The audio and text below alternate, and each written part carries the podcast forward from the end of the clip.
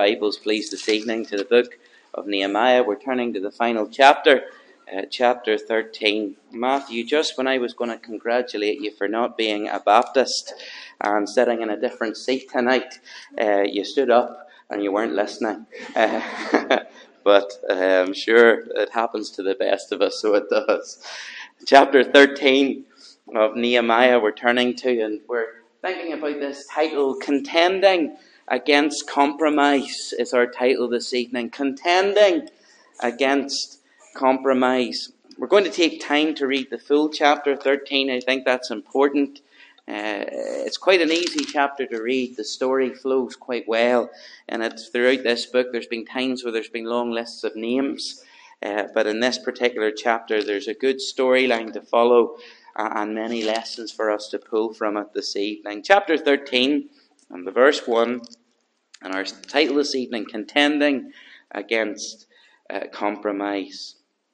On that day, they read in the book of Moses in the audience of the people, and therein was, and therein was found written uh, that the Ammonite and the Moabite should not come into the congregation of God forever, because they met not the children of Israel with bread and with water, but hired Balaam against them, that he should curse them. Howbeit our God turned the curse into a blessing.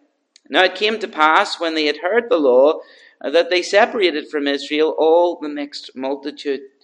Before this, Eliashib the priest, that was the high priest, having the oversight of the chamber of the house of God, was allied unto Tobiah. Now, if you've been following the story of Nehemiah properly, Tobiah was one of these enemies uh, that we find in the earlier chapters of the book. And here's the high priest the man who is in charge of the oversight of the chamber of the temple, and he has allowed the enemy of God to take up residence in the temple. That's important. Verse 5. And he, that is Eliashib, had prepared for him, Tobiah, a great chamber, where aforetime they had laid the meat offerings, and the frankincense, and the vessels, and the tithes of the corn, the new wine, and the oil, which was commanded to be given to the Levites and the singers and the porters and the offerings of the priests. But in all this time was not I at Jerusalem. So during this time of compromise, Nehemiah isn't present. And he tells us, For in the two and thirtieth year of Artaxerxes, king of Babylon, came I unto the king, and after certain days obtained I, I, obtained I leave of the king. So Nehemiah has been away for a while, and he has obtained another grant from King Artaxerxes to come and visit the people for a few days. So here's Nehemiah's second visit to Jerusalem. He arrives, and he says, And I came to Jerusalem and understood the evil that Eliashib did for Tobiah in preparing him a chamber in the courts of the house of God, and it grieved me sore. Therefore I cast forth all the household stuff of Tobiah out of the chamber. Then I commanded, and they cleansed the chambers, and thither brought I again the vessels of the house of God with the meat offering uh, and the frankincense. You're going to find that Nehemiah in this passage does quite a few things that would shock you. And the first thing he does here is he walks in, he takes Tobiah's stuff. Can you imagine the picture? It's like walking into someone's house and he just casts all of his belongings out and he tells them to go in and cleanse this place. In verse 10, and I perceived that the portions of the Levites had not been given them, for the Levites and, and the singers that did the work were fled everyone to his field. Then contended I, there's the key word of the night, contended. Then contended I with the rulers and said, Why is the house of God forsaken?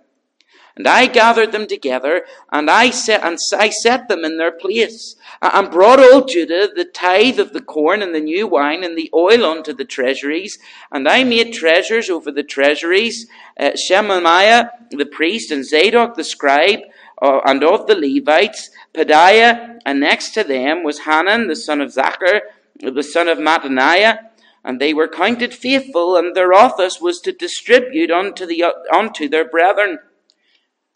Remember me, O my God. Here's a prayer of Nehemiah. Remember me, O my God, concerning this, and wipe not out my good deeds that I have done for the house of my God and for the offices thereof. In those days, Saw I in Judah some treading wine presses on the Sabbath, and bringing in sheaves and uh, ladling asses, and uh, as also wine, grapes, and figs, and all manner of burdens which they brought into Jerusalem on the, on the Sabbath day. And I testified against them in the day therein they sold victuals, uh, and dwelt men of Tyre there dwelt men of Tyre also therein, which brought fish and all manner of ware, and sold in the Sabbath unto the children of Judah.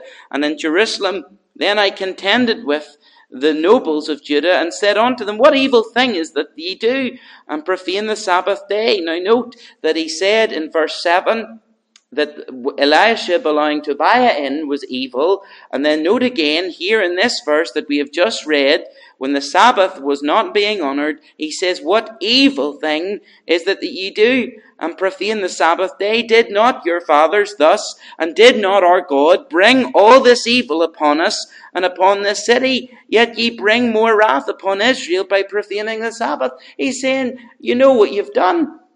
You know what you've done. Our fathers who were cast out of Jerusalem, they weren't keeping the Sabbath. We've now re-established, we've rebuilt the walls, and you're doing what your fathers were doing. Do you want history to repeat? And he's furious with them because the Sabbath is no longer being honored. Verse 19, And it came to pass that when the gates of Jerusalem began to be dark before the Sabbath, I commanded that the gates should be shut, and charged that they should not be opened till after the Sabbath. And some of my servants said I at the gates, that there should be no burden be brought in on the Sabbath day. So the merchants and sellers of all kind of ware lodged without Jerusalem once or twice. Then I testified against them and said, Why lodge ye about the wall? If you do it again, I will lay hands on you. From that time forth came they no more on the Sabbath. And I commanded the Levites that they should cleanse themselves, and that they should come and keep the gates to sanctify the Sabbath day. Here's another prayer. Remember me, O my God, concerning this also, and spare me according to the greatness of thy mercy. In those days also, uh, I, I also saw I Jews that had married wives of Ashdod, of Ammon, and of Moab, and their children spake half in the speech of Ashdod, and could not speak in the Jews' language, but according to the language of each people. And here's our key word. And I contended with them, and cursed them, and smote certain of them, and plucked off their hair, and made them swear by God, saying, Ye shall not give your daughters unto their sons, nor take their daughters unto your sons or yourselves. Did not Solomon, king of Israel, sin by these things? Yet among many nations was there no king like him, who was beloved of his God, and God made him king over all Israel. Nevertheless, even him did outlandish women cause to sin. Shall we then hearken unto you to do all this great evil, to transgress against our God in marrying strange wives? And one of the sons of Joiada, Joiada the son of Eliashib, the high priest, was son-in-law to Sanballat. There's the other enemy, the Horonites. So the high priest has one of the enemies living in the temple, and they also are now related to Sanballat, the other enemy. And then tells us at the end of verse 28 that Nehemiah chased him from me. Remember them, O my God, because they have defiled the priesthood and the covenant of the priesthood and of the Levites. Thus cleansed I them from all strangers and appointed the wards of the priests and the Levites, every one in his business and for the wood offering at times appointed, and for the firstfruits. Remember me, O my God, for good. You know, it would have been really nice to have finished the book of Nehemiah at the end of chapter 12. After all, look at the progress that they had made. The holy city was finished, it had been prepared. Uh, the people had been prepared. Everything was now sitting in place for the people to continue to serve and love the Lord in the way that it was intended in those days. And of course, at the end of chapter 12 and the verse 43, we read how the joy of Jerusalem had been heard afar off. The people's voices had been heard praising God. But the book of Nehemiah sadly doesn't end in chapter 12. It ends in chapter 13. And while this makes for very uncomfortable reading, it serves as a solitary warning for each of us. A warning against complacency and a warning against compromise. In the New Testament, we read in 1 Corinthians 10, verse 12, Let him who thinketh he standeth take heed lest he fall. The roots of chapter 13 lie in the promises of chapter 10 when the people made promises that they would obey God's law in various ways. In chapter 10, verse 30, they had said, We would not give our daughters unto the people of the land and not take their daughters for our sons. And yet in chapter 13, we find them doing just that. In chapter 10, verse 31, we find the people making God the promise, and if the people of the land bring ware any victuals on the Sabbath day to sale, we would not buy them on the Sabbath or on the holy day. And yet, by chapter 13, that's exactly what they're doing. And then in verse 37 of chapter 10, they said that we should bring the tithes of our ground unto the Levites, that the same Levites might have the tithes of all the cities of our tillage. And again, by chapter 13, they're no longer give, giving, and the Levites aren't supported well enough, so much so that they're all the way back to their fields to work for themselves. And you know, the people had made such a good start when the city was finished. Uh, we see that in chapter 12. And all went well for about 12 years. But in Nehemiah's absence, things deteriorated. They failed to support the Levites. They failed to keep the Sabbath. They failed to maintain separation from the surrounding nations. And they were compromising in all quarters. And in each case, Nehemiah was obliged to contend with them. We read that word contend in verse 11 of chapter 13, verse 17, and verse 25. And that's where we get our study title from this evening. We see compromise throughout chapter 13, and yet Nehemiah contended with them, contending against compromise. Nehemiah, he wasn't afraid. And to put it in, in a New Testament way, he earnestly contended for the faith. Jude and verse 3. You know, when we come to Colossians chapter 3, we get the same teaching from the Apostle Paul in verse 5. He says, Mortify, therefore, put to death, c- contend with compromise, the, the, your members which are upon the earth, fornication, uncleanness, inordinate affection, evil concupiscence, and covetousness, which is idolatry, for which things sake the wrath of God cometh on the children of disobedience, in the which ye also walked some time when ye lived in them. But now ye also put off all these anger, wrath, malice, blasphemy, uh, filthy communication out of your mouth. Lie not one to another, seeing that ye have put off the old man with his deeds, and have put on the new man, which is renewed in knowledge after the image of him that created him. Your old nature within you, it's still there, but you're not to feed that nature. You're not to compromise, but you've to feed the new nature and mentally and spiritually, you have to put that new nature on by faith each day. And Christianity is, it's a call to obedience. And therefore, it's a call to absolute holiness before God. It's a call to have convictions. I wonder, dear brother, dear sister, do you have convictions tonight? Something that we struggle with with time. You know, even holiness, when we talk about it, we, we don't believe we, we don't believe that we can achieve absolute holy perfection down here on earth. We don't. But yet it's something that we ought to strive towards. There's no doubt about this. That's that's New Testament teaching. Matthew 5 48 in the Sermon of the Mount, the Lord Jesus said, Be ye therefore perfect, even as your Father which is in heaven is perfect.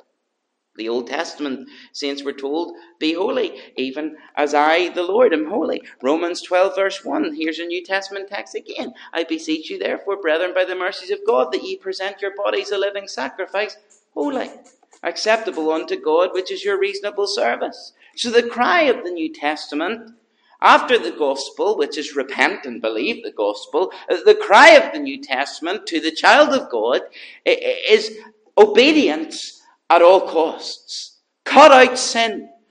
Don't compromise your faith. Contend against compromise. Get to know the Lord and get studying God's Word and make sure that you have deep held convictions so that when someone comes and challenges you in the way that you live, that you know exactly why you live in that way. And Nehemiah, he was a man of deep conviction. Uh, the people, the rest of the people had made fine promises in chapter 10, but they failed to deliver. Why? Because I believe they weren't convicted. Can I tell you, brothers and sisters, tonight, you and I are equal, equally vulnerable. We fall and we fail. I feel the Lord all the time. But listen, this is important. Failure, failure does not excuse us from further commitment to God. Failure should lead us to seek His help with even greater determination. Now, let me reiterate this because this is important. Because there's too many Christians, especially my own generation and younger today, who just float around and they've no convictions. As long as you're saved, it doesn't matter. As long as you're kind of trying to live for God, it doesn't matter. There's no convictions anymore. Uh, there, there's nothing that's held that, that, that, really makes them want to live for Christ and know what they believe. Uh, and, and even the things that we do, we just do it because, well, that's how my church does it, so I think that's right. We need to get into Scripture and know why we do what we do. And Nehemiah's strong convictions, uh, that they, they held the people. But they failed to share his convictions, and when he was absent, the spiritual standard slipped. You see, it's not sufficient just for men of the assembly who are in leadership to have convictions.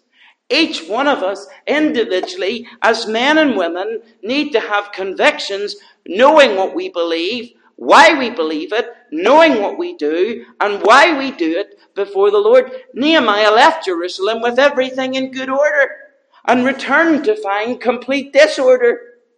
You know, it would be tragic today if the Lord Jesus returned to find us being unfaithful to his word. Do you remember that verse in 2 Corinthians 5, verse 10?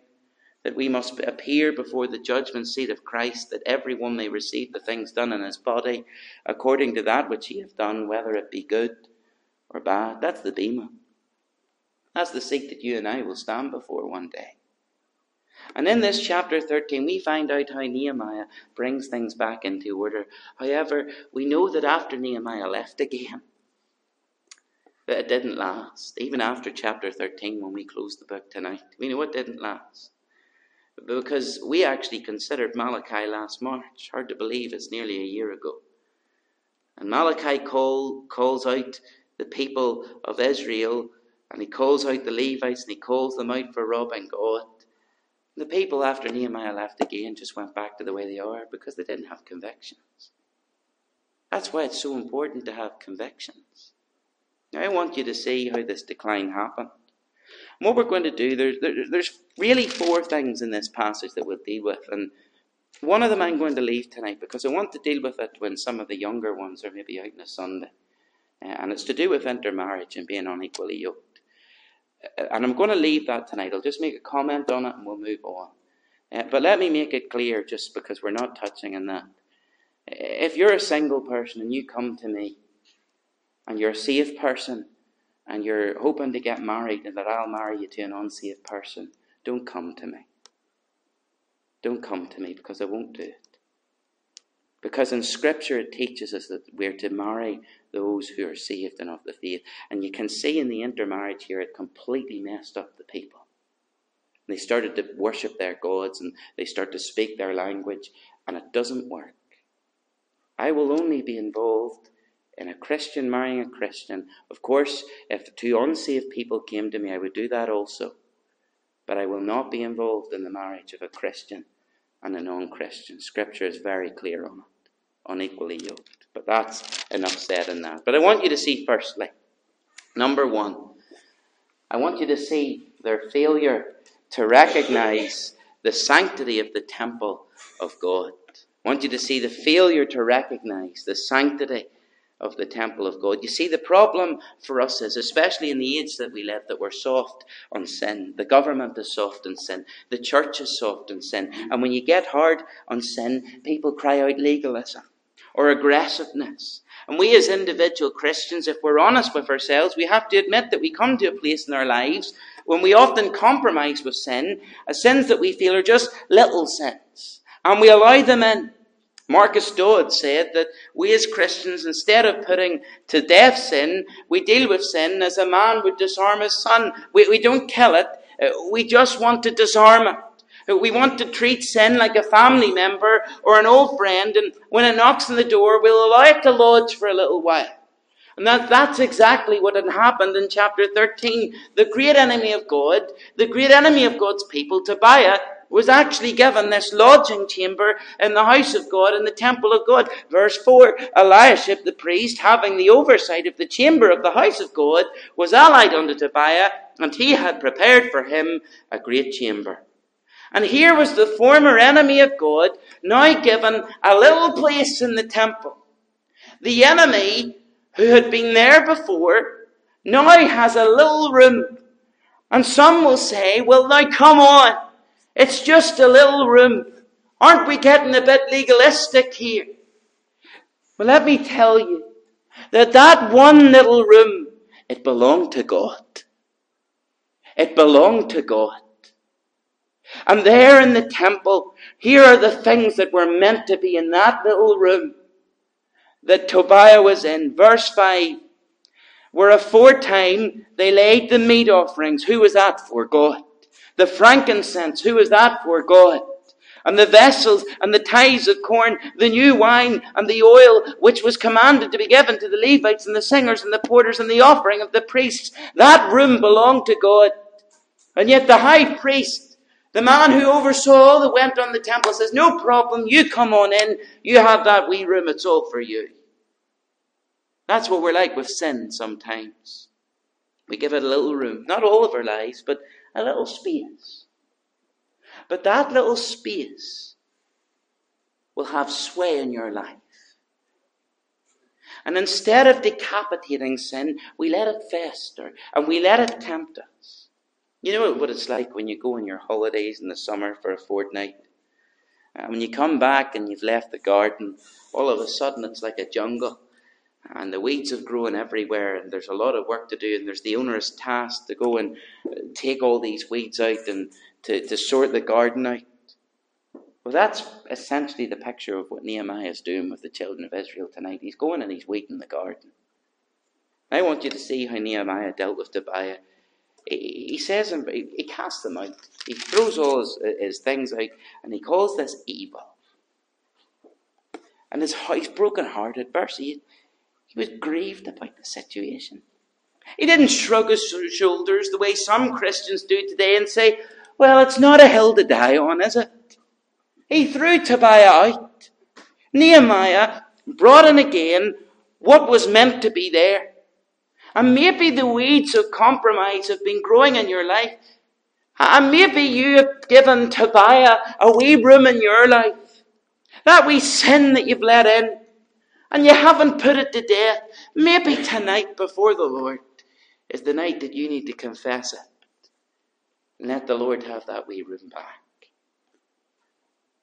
This small compromise, it led to other declines in Jerusalem while Nehemiah was away, because not only was there failure to recognize the sanctity of the temple of God, but secondly, there was failure to recognize the needs of God's servants. Now, we've looked at giving uh, giving to the work of the Lord recently, so this will be brief. But in verses 10 to 13, we see that the Levites and the singers were not being paid what they should have been paid, uh, and they were being they, they were meant to be fed by the temple offerings, but we don't know why. Perhaps Tobiah was eating some of it, but uh, we read that they had to go back to their fields and to their farms and actually work for their own supply. I'm assuming Tobiah was probably eating some of it, and the people had stopped giving themselves. So, so these ones who are meant to be serving the temple, they've run out of resources, they've no choice but to go back to their fields and work for themselves. So they leave this job serving the Lord, they're on the farm, and it's very interesting in passing to see what Nehemiah says in verse 10. He says, And I perceived Other versions say, I discovered. And as we go through the passage, we see that Nehemiah occasionally says, I saw, I looked, I saw. This tells me something about Nehemiah's leadership. And if you're in leadership of any of the works in this church, or if you're an oversight, or if you're a deacon, this is an important skill to have. He was looking, and he was vigilant, and he had his eyes peeled, and he was looking for sin in God's people, but he wasn't looking necessarily for the opportunity to criticize, but to encourage what was good. But he dealt with what was bad. He built the people up who were living in the right way. And he dealt with the people who were living in the wrong way. He didn't criticize what people were doing, he just cast them out. I wonder, are you looking in your Christian life individually? Charles Swindoll says a leader keeps his eyes open. All Christians should keep their eyes open, whether in leadership or not. They should listen. They should watch. Charles Swindoll goes on to say, most wise parents I know are always looking at and listening what their kids are doing. They listen carefully to the music that comes from each room. And they find out what's going on behind any door that stays closed. Now, what was the issue here? The people had stopped giving. And when God's people start to decline spiritually, one of the first things that goes is their giving.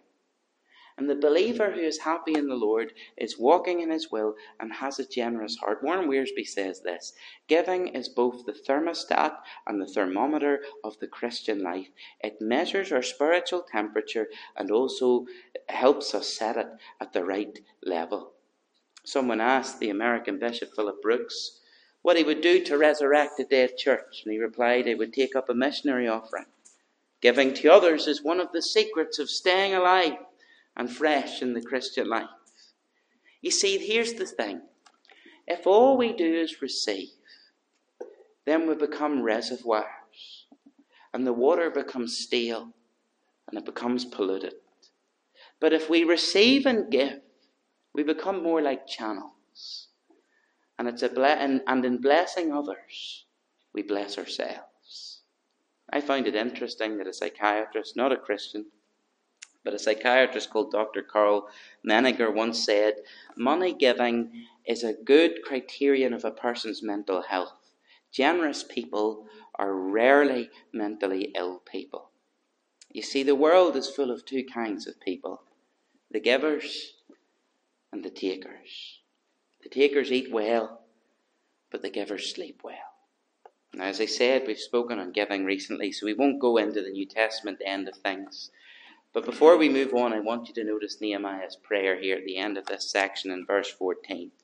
And he says, Remember me, O my God, concerning this, and wipe out my good deeds that I have done for the house of my God and for the offices thereof. Nehemiah was in the habit of talking to God as he served him. This is another one of those short prayers that we find.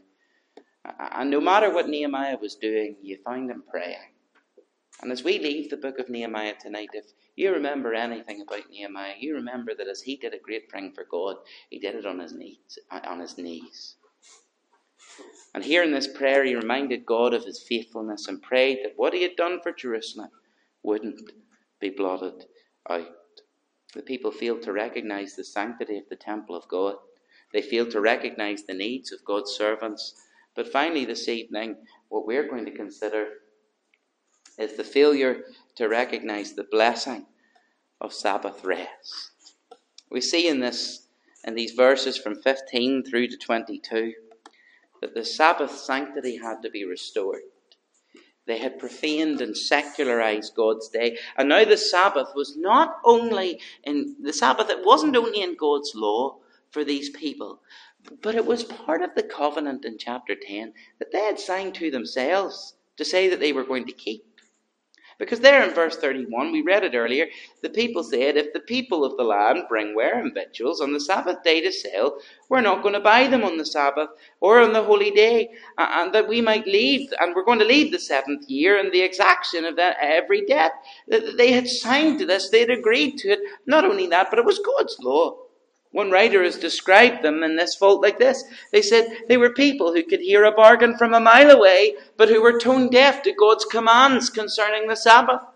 And I wonder, is that what we're like in these days? We can hear a bargain from a mile away, but we don't tune in to God's word.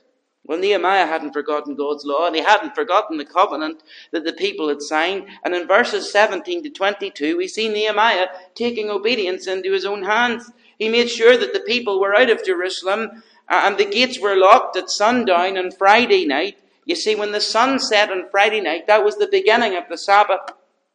And the gates were shut until Saturday night after the Sabbath. And then he found out that these there were these travelling traders and they were now shut out, out of the city. So did they go away? No. They came and they stood outside the city. And Nehemiah just essentially he walks up to them and he says, If you don't if you don't leave, I'm gonna deal with you. Put you in prison. Send out men to take you away. If you don't move, you'll be thrown into jail. And off they went. And Nehemiah he was ruthless. And he was violent in his obedience to God's word. It mattered so much to him. And let me say this that the Lord's Day in these days is Sunday. And it's not the same as the Jewish Sabbath as we understand it in the Old Testament. But we do understand as we read through the New Testament scriptures that God's people set aside the Lord's Day. It was the first day of the week. And it was set aside to glorify Him, to worship Him, to praise Him, to come around and meet around God's Word. And in our culture today, some people are required to work. It's a necessity on the Lord's Day. But we have to declare that in an age of compromise, that it's better by far for workers and for the nation if God's people are allowed to honour God's day. We're living in a day that the nation doesn't honour it. We're living in a day that even God's people don't honour it. Can I be more specific? A Christian should not use Sunday as a day to go for the shopping. It shouldn't be a day that's used to earn money. It's, it's, it's a day where certain things can wait till Monday, whether it be working or whether it be play. It's not God's law. But it's the principle of worshipping God with the Lord's people on the Lord's day to glorify Him that is taught in the New Testament. It's a principle. And we can take the principles from the Sabbath day in the Old Testament and apply them to the Lord's day, the first day of the week. Leaders of this church, we're meant to be an example. In verse 22, we find that the Levites were failing and keeping the Sabbath day, and they were the ones who had to start it all over again and set the example. Now, we don't want to get into the situation of Sabbatarian rules, do's and don'ts of the Sabbath day. You've got to mete out that thing in your life under these principles in your own way and with your own conscience. But Sunday ought to be a special day in the heart of the child of God.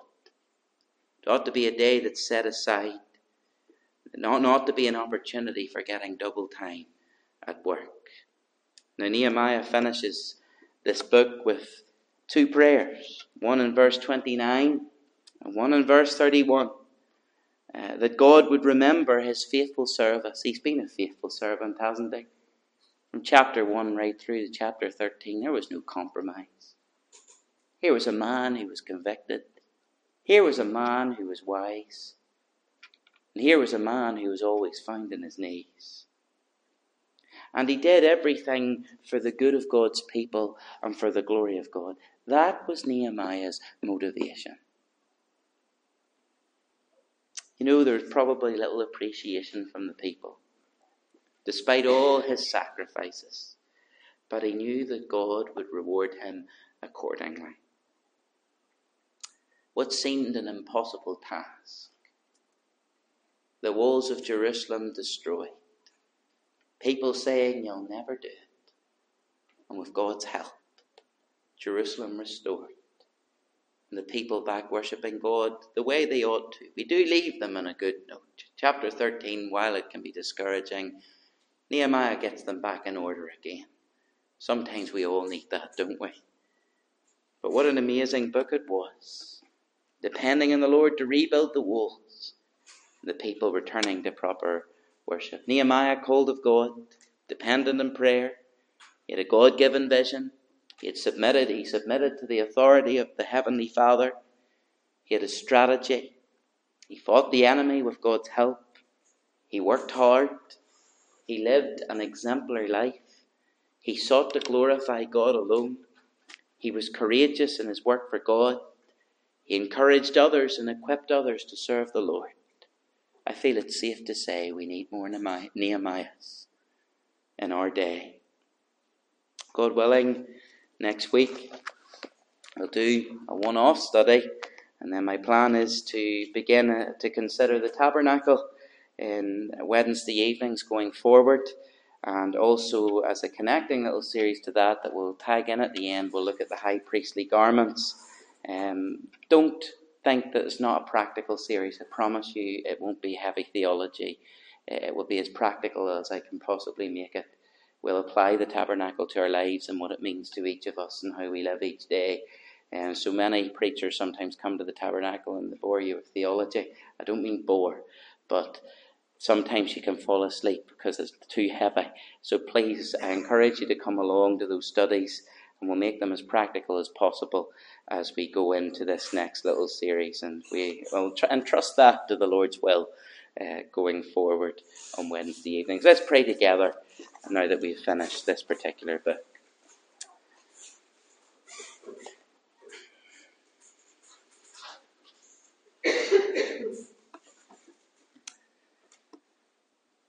Our God and our Father, we bow in thy most holy presence again this evening, and we thank you, Father, that again we have spent time studying your word. And Father, as we consider chapter 13 of Nehemiah, we, we see ourselves there, if we're, if we're honest. Eh, we compromise so easily, and we are so soft at times, and we give in to the inner man so much. But Father, we thank you that you're the God who is so faithful in forgiving us. And we thank you, Father, that as your children, that you love us unconditionally, even when we feel you. And Father, we just pray that you would help us to look at this amazing example of Nehemiah. And we see his deep held convictions, and we see how he was a man who fully leaned upon his God.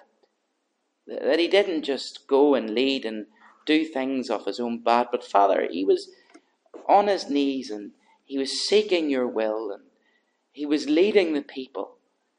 And Father, we pray that you would help us to be men and women of conviction. That, Father, we would indeed contend with compromise.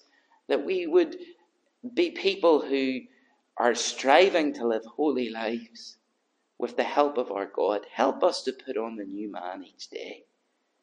Help us to put on the armour of God each day. That we'll stand against the can stand against the wiles of the devil. Father, we realize that we're in a spiritual we're in spiritual warfare each day. And Father, the devil would seek to have our minds, and he would seek to have our hearts. But Father, we pray that you would help us that, Father, we pray indeed that you would protect us. And that, Father, we would be those who are found in that spiritual battle, fighting it with God by our side. Father, as we come to our time of prayer, we ask that you would bless us this evening. We ask, O oh God, that we would know your presence as we pray. And we ask, Father, that indeed uh, we would know answer to prayer in the coming weeks and that we would be careful to give you all the honour and glory and praise. Father, we pray this in the precious name of our Saviour, the Lord Jesus Christ. Amen. Amen.